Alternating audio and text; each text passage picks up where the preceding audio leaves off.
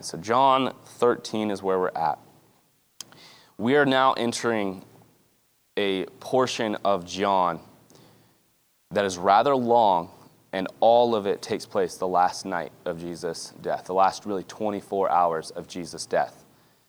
Jesus here uh, in 13, this is the Passover night. They're going to have this Passover meal together, and he's going to instate the first communion. And then the rest of the dialogue that happens in 13, 14, 15, 16, and 17 all happens the same night.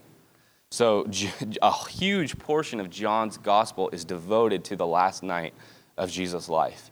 And, and you know, it's even in John's gospel, it says, uh, if we could write down all of the things that Jesus ever said and did, it would fill all sorts of books.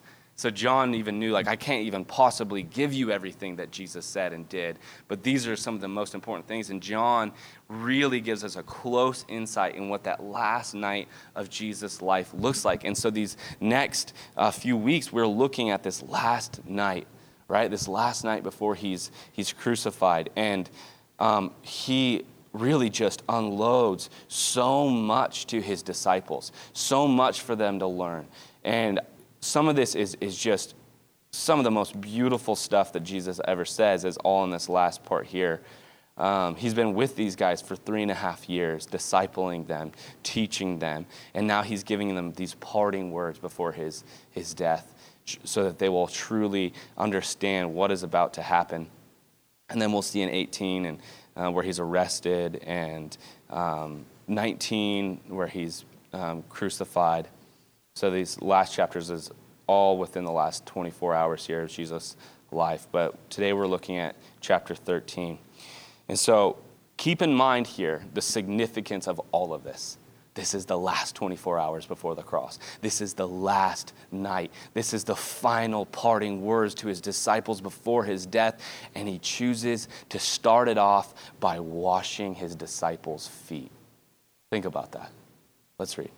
Verse 1 now before the feast of Passover, when Jesus knew that his hour had come, that he should depart from this world to the Father, having loved his own who are in the world, he loved them to the end. And supper being ended, the devil had already put into the heart of Judas Iscariot, Simon's son, to betray him.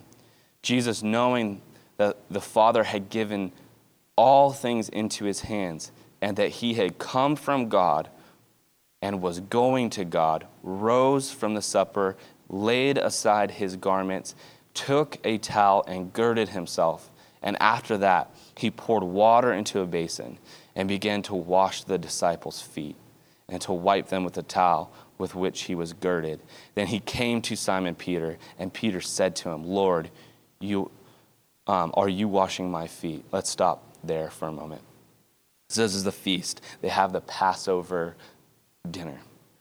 And as it's ending, it says, listen, like you can't miss the significance of what it says here. Um, as he's girding up and he's, like that's a, it's a motion for like if you were wearing like, like this long tunic or whatever, or a robe, you would gird it up, like tie it around your thighs or something because you're ready to work. Like it's not going to be in your way. Like he's girding up to get ready to work. And then it says here um, in verse 3 Jesus, knowing that the Father had given all things into his hands, right? And that he had come from God and was going to God. Think about that. He knows that all authority, power, honor, and glory are his. He's fully aware of it. He's fully conscious of it. And John wants us to realize it before we see what Jesus does here. Hey, don't forget who Jesus is. He is King of the universe, creator, sustainer. He holds our breath in his hands, the Bible says.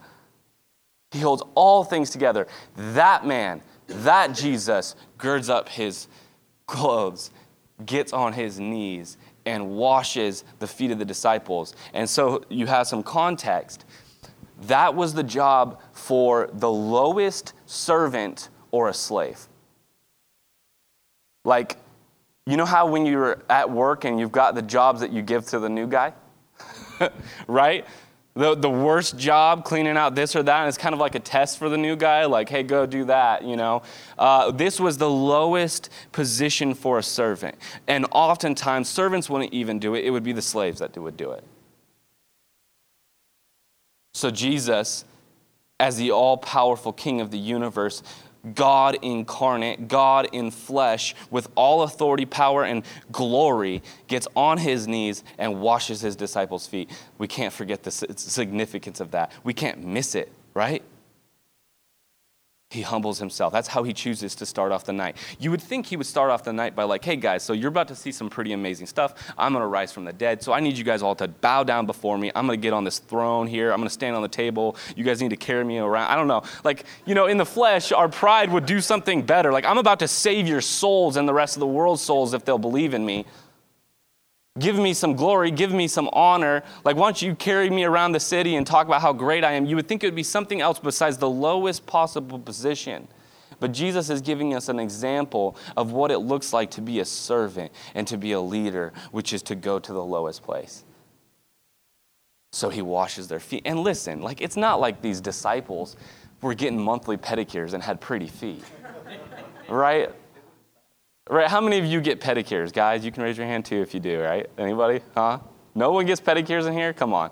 A few, a few of you get pedicures, okay. I, Melissa's tried to get me to get a pedicure so many times, and I'm like, babe, I, I just can't do that. I just can't. Okay. If other guys want to, I'm not going to judge them for it, but I really don't want to do that. Uh, so I have refused. And so these disciples, they're, they're dudes, right? And they walk around in sandals. They probably don't have the best hygiene. Their toenails are probably pretty nasty. Their feet are probably covered in just mud and it's gross. And Jesus gets down there and he scrubs away. Like he, it's not like a, just like a nice pat on their foot. Like he's like girding up. Like he's getting ready to work. Like he's probably got a scrub brush and he's just like going at it, right? and he washes their feet and uh, he wa- even washes the feet of Judas who would betray him. Judas, who's been listening to Satan. Judas, who Satan's been putting stuff on his heart. Judas, who Jesus knows, he knows all things. Judas, who's been stealing the money from the other disciples, who had been trusted to be the treasurer, but instead was taking money for himself. Judas, who was about to go and sell Jesus' life for 30 pieces of silver. That Judas, Jesus gets on his knees and washes his feet. Could you do that? The person that's about to betray you, the person that's about to kill you, and a bunch of guys who are going to abandon you, who are going to run away, who are going to be cowards, who are all talk and no action. Could you wash their feet? Could you serve them in that way? I would have a very, very difficult time, wouldn't you?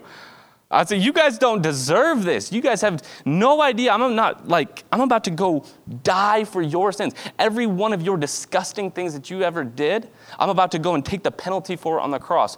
Physically and spiritually, He took the weight of all of our sin.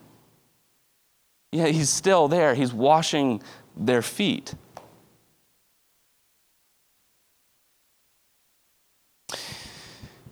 You know how Da Vinci painted that the Lord's Supper, right? That picture, and you see that it's like this long table, and they're sitting there. It's actually not really what it would have looked like at all. Um, from reading the Gospels uh, and knowing the, you know, the culture and the context, they didn't sit at a long table like this, all on one side. Has anyone ever done that? First off, have you ever gone to a dinner where there's a long table and you all sit on one side? Maybe for a picture with a camera, but they didn't have that. So Da Vinci's painting is stupid. But what they would have sat at is like a U shaped table. A U shaped table, and it would have been low to the ground, and they would have lounged. And they would have probably lounged kind of leaning around like that. And it seems like John is sitting here at the, at the one end and Jesus is sitting there. And from, from reading it, it seems like Jesus goes around, probably starting with John, and washes all of the disciples' feet. And it seems like G, uh, Peter is at the end. And so Peter is the type of guy who pro- he runs his mouth. He thinks pretty highly of himself. And so I think Peter's sitting at the end watching all the other guys wash their feet and he's like, "How could they let him wash their feet?" And he's getting probably judgmental of them. Like, why would you let like Jesus, wash your feet. Like that's a low position. That's a that's a slave's job. Why would you guys do that? I'm gonna be better than all them. So he's at the end, right? And he kind of gets to gets high and mighty here. And Peter says, Lord, are you washing my feet? Jesus answered and said to him, What I am doing you do not understand now, but you will know after this. Peter said to him, You shall never wash my feet. Right? Simon Peter said to him, Lord, not well, sorry, and then you will never wash my feet. Jesus answered him, If I do not wash you, you have no part with me. So Peter then goes, Okay. He says, Lord, not my feet only, but also my hands and my head. Jesus said to him, He who is bathed needs only to wash his feet, but is uh, completely clean, and you are clean, but not all of you. For he knew who would betray him. Therefore, he said, You are not all clean. So he's saying, I'm washing your guys' feet, but you're not ready for the full washing yet, because he knew one of them was going to betray him. Simon Peter said to him, or sorry, I'm, i I, normally read from my iPad, I'm thrown off here. Um, so when he had washed their feet, ta- taken his garments, and sat down again, he said to him, Do you know what I have done to you? You call me teacher and Lord. And you say, Well, for so I am.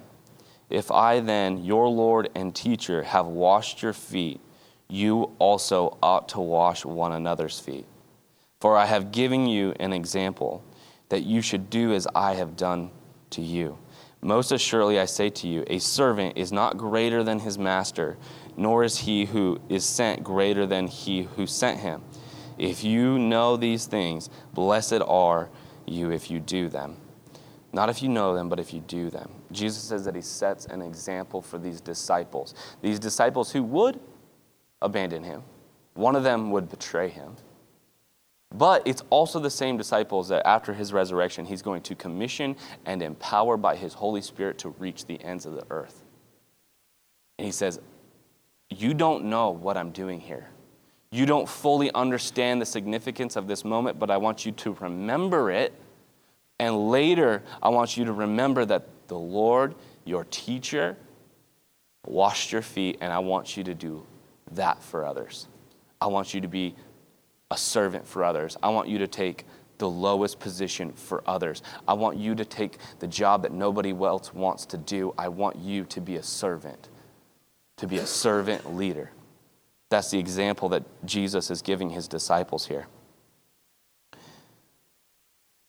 Let's continue re- reading. So we have Jesus washing his disciples' feet, showing them what true servant leadership looks like. Verse 18 I do not speak concerning all of you. I know whom I have chosen, but that the scripture may be fulfilled. He who eats bread with me has lifted up his heel against me. So he quotes Psalm uh, 41 here. Uh, I think we do have it at the end of the slides there uh, for him. 41 uh, 9. This is David who is writing about a friend who betrayed him. He says, Even my own familiar friend, this is David speaking, writing a song about being betrayed. Even my own familiar friend in whom I trusted, who I who I sorry, who ate my bread, has lifted up his heel against me. So Jesus quotes this psalm as he's um, talking about his betrayer.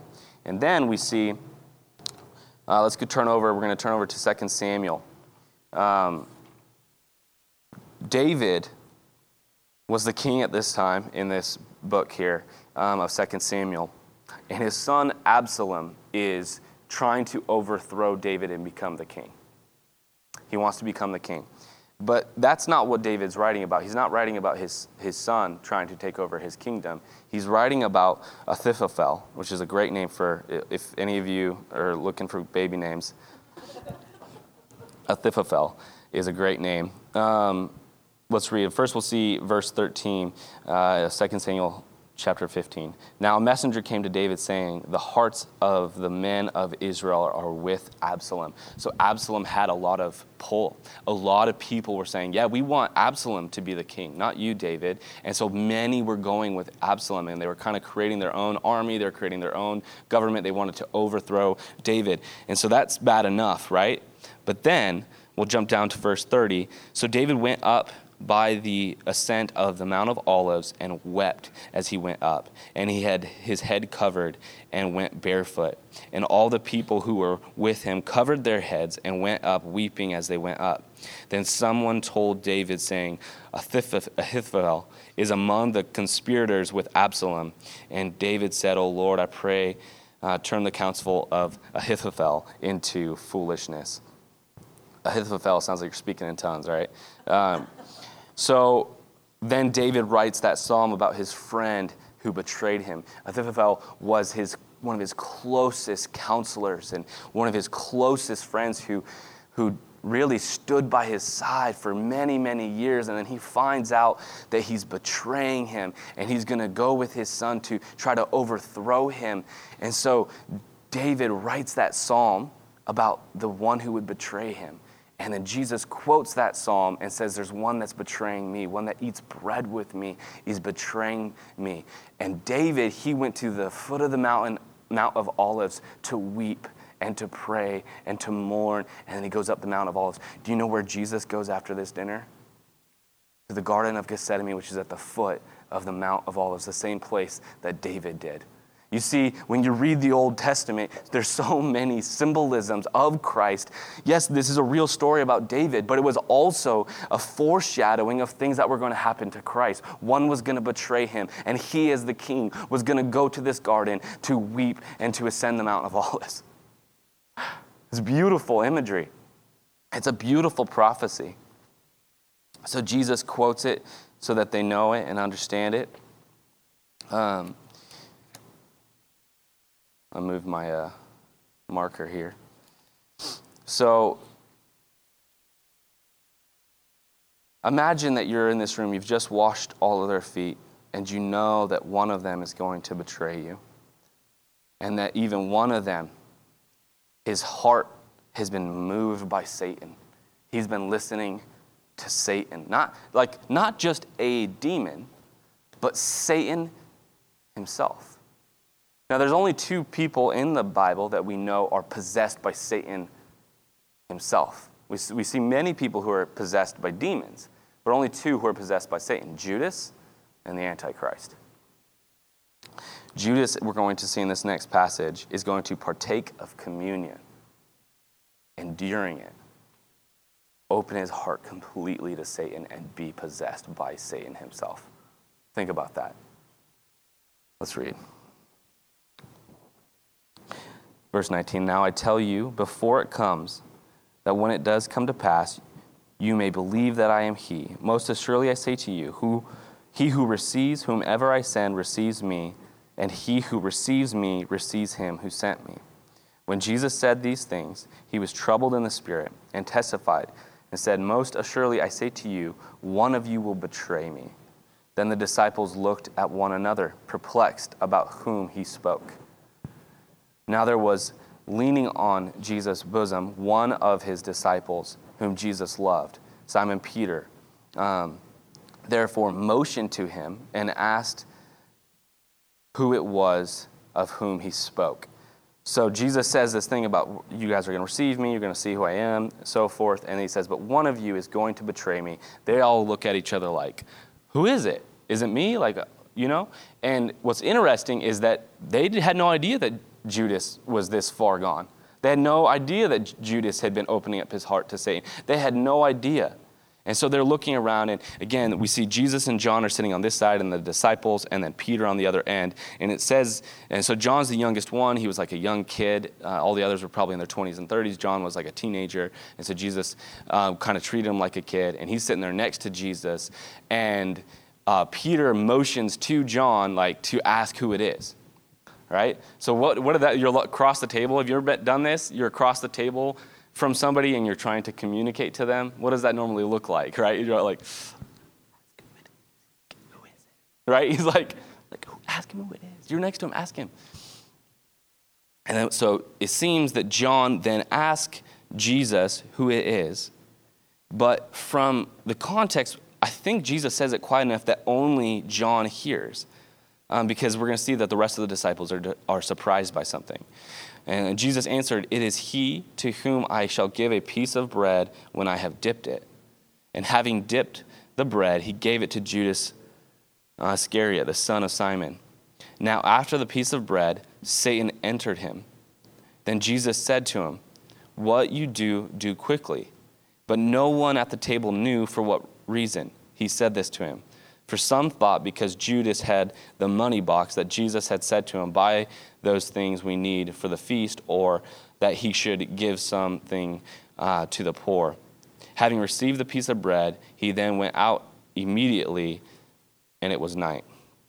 So it seems like John is the only one who hears Jesus say, The one I'm going to give the piece of bread specifically to is the one who's betraying me. And then Jesus just straight up looks at him as Satan has now possessed him and says, Go do what you need to do. And Judas just leaves there to go and make a deal with the officials to have Jesus arrested and crucified. So that dipped bread, that's a symbol for communion.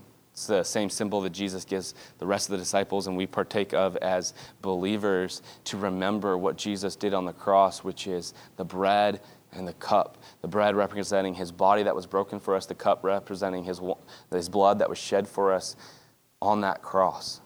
And it's in the same symbol that Judas is possessed by Satan. I was struck by that, truly. That something that was supposed to mean so much to those who believed, something that is supposed to be a moment of confession, repentance, and receiving forgiveness, instead is the same moment for Judas. He is possessed and betrays Jesus. And then the rest of the disciples were still surprised. They didn't realize that it was Judas. Um, only John seems to have heard him say it. Then we go into the next, part, and for the rest of these passages, Jesus is just teaching his disciples uh, a whole bunch of things, really, and we'll look at them in the future weeks. But we'll cover a couple parts here in the rest of chapter 13. Verse 31 So when he had gone out, Jesus said, well, now the betrayer's out of the room, so he's going to do some teaching, right? I would have a hard time teaching with a betrayer in the room, too. Uh, so when he had gone out, Jesus said, Now the Son of Man is glorified, and God is glorified in him. If God is glorified in him, God will also glorify him in himself and glorify him immediately. Little children, I shall be with you a little while longer. You will seek me, and as I said to the Jews, where I am going, you cannot come. So now I say to you, a new commandment I give to you, that you love one another as I have loved you, that you also love one another.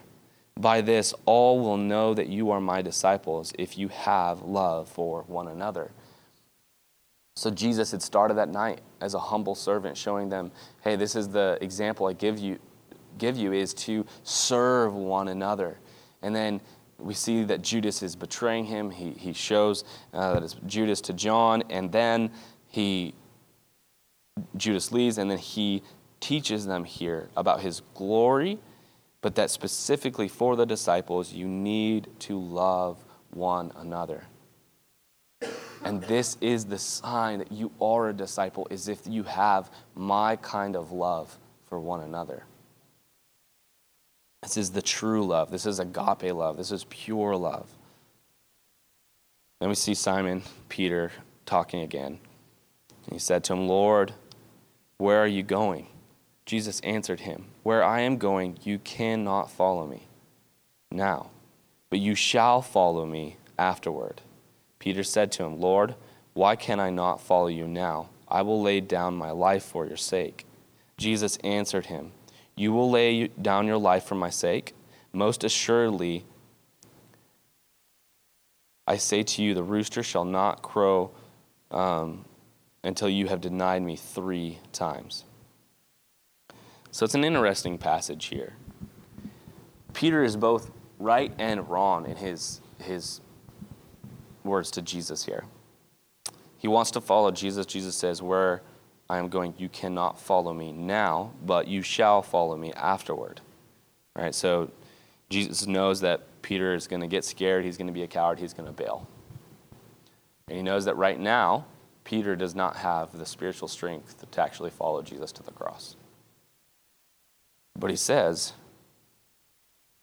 But you shall follow me afterward. You shall follow me afterward. So when Peter here says, uh, I would lay my life down for you, he's actually right. The timing's wrong. Peter is thinking in his personal strength, his mental, physical, emotional strength. Right now, I think I could, I could follow you to death, Jesus. I'd lay my life down for you. Jesus like, no, no, you, you not, not now. You won't. But afterward, you will. And then we know that Peter, after Jesus rises from the dead, Peter receives the Holy Spirit. We see Peter in Acts as a completely different man than he was in the Gospels. In the Gospels, he's running his mouth, he's prideful, he's arrogant, he's oftentimes foolish or even stupid. Uh, but then in Acts, he receives the Holy Spirit of God. He's seeing the risen uh, Savior. He has the Holy Spirit. He preaches. He's bold. And ultimately, Peter and his wife were crucified together.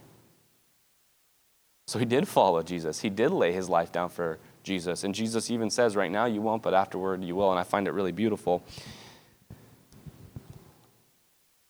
See, there's a transformative effect in the death, burial, and resurrection of Jesus Christ. That's why it's the center of everything we believe as Christians. Before the cross, Peter couldn't do what he said he could do. Peter didn't have the strength, he didn't have the ability. After the cross, Peter's a changed man. And it's the same story for all of us. If we truly receive Jesus as our Lord and Savior before the cross, we're something different after the cross, we're something different. Two totally separate people. The Bible calls it a new creation, a new man. That's what we are to be before the cross and after the cross. There is a transformative effect. Jesus even recognizes it here for Peter beforehand. But listen, this is what communion represents, right? We're going to partake of communion today, and that's what communion represents that Jesus his body was broken for you, His blood was shed for you. And then we receive that and we are to be transformed, right? And then we partake of communion to remember always what He has done for us. But it's in the same moment that's supposed to mean so much for Christians that Judas is possessed by Satan. It's in the same symbol. And I think it's perfectly uh, possible for people to partake in a lot of Christian things, but still be enemies of God. It's possible to say a prayer, to partake of communion, to worship, to raise your hands, to read your Bible, and still be an enemy of God, to still be a betrayer. You know why that is? It's because it's not about your actions. It's about whether or not you have been transformed and are something new altogether. Peter, we see, is something transformed. Like he is a new creation in Acts. He's completely different. He's no longer lying to people. I don't know who that Jesus is. And we'll see, like in this passage, and we'll, we'll correlate it to other passages in the scriptures. Peter's denying Jesus. He doesn't just deny Jesus, he swears to God he doesn't know him the language is so strong is that let God like destroy me, kill me, smite me if I know him, if I'm lying to you. That's how strong he, he doesn't just kind of shy away a little bit from Jesus, pretend he doesn't know him. He swears to God, I don't know. And then afterwards, he lays his life down. And he even says, I'm not worthy to be crucified in the same way as Jesus. Crucify me upside down there's also you read some of the, the history there. Like, I love Peter because of the transformation. I really do. So, but you read about it, and his wife is going to be crucified first. Imagine that. And Peter says to him, to, to his wife, "Remember your Savior."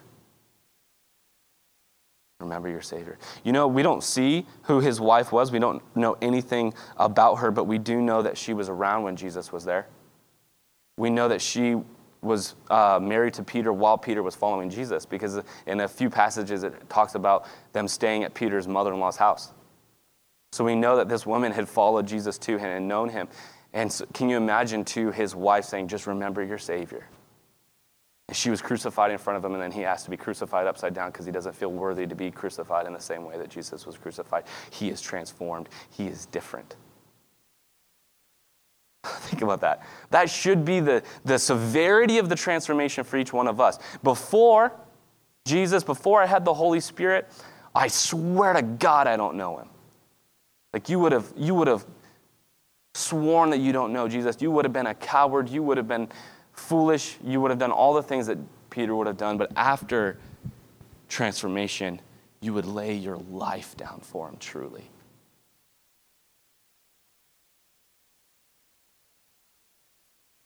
And I think, you know, when we think about this symbolism of communion, communion really should mean everything to us or nothing to us. Based upon whether or not you're transformed by Jesus' love.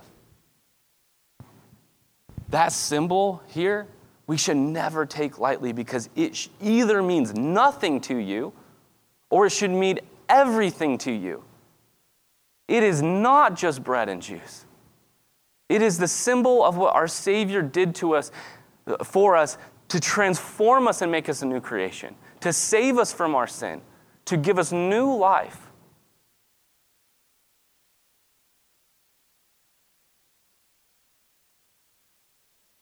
The Bible gives us a warning of not taking communion lightly, of not taking it uh, with a wrong attitude, but with the reverence that it deserves. That this represents his body being broken for you, his blood being shed for you. Christians, we never, we never move past that. We never grow beyond the cross. We never get so spiritually mature that those things don't mean everything to us. You never grow beyond a desperate need for a Savior. Ever. We need to have a desperate reliance on Jesus, a desperate need for Him. Who needs Jesus? I do. I do. You know, the longer I've been preaching, and the more I've been pastoring, the more that I spend in time in the Word, the more I am just blown away by the simplest parts of the gospel. There's no deeper truth than that what Jesus did for me. I think as Christians, sometimes we go, I know the gospel. I know what he did. Like, can we talk about some other stuff? No. Like, we, that stuff is secondary. It's secondary. Of course, we talk about other stuff. We do often, but you get my point. You will never mature past the cross because that is the central theme of everything. It's our central doctrine, it's the central work of who Jesus is and what he did for us. So today, let communion mean everything to you. Don't let it mean nothing. Let's pray. Heavenly Father, thank you so much for sending your only begotten Son to die on a cross for each one of us here. Lord, I pray that none of us would be so proud to say we don't need a Savior. That none of us would be so proud to think that we can figure things out on our own. That none of us would be so proud and arrogant to think that we're good enough to earn your love, that we're good enough to earn your presence, that we're good enough to earn your relationship. Lord, but that we would recognize the depravity of our fallen nature, that we are broken, sinful creatures in desperate need of a Savior. And Lord, every good gift from heaven, every every movement of sanctification where we're casting off sin and becoming that new creation is all in your power and not because we're great. We, have, we will never mature past needing you as our Savior. Lord, I pray that for each one of us today that we would partake of communion, partake of the bread and the cup, boldly understanding the significance of it. Coming with a broken and contrite heart. Coming to you in need of forgiveness, in need of a Savior. In Jesus' name I pray.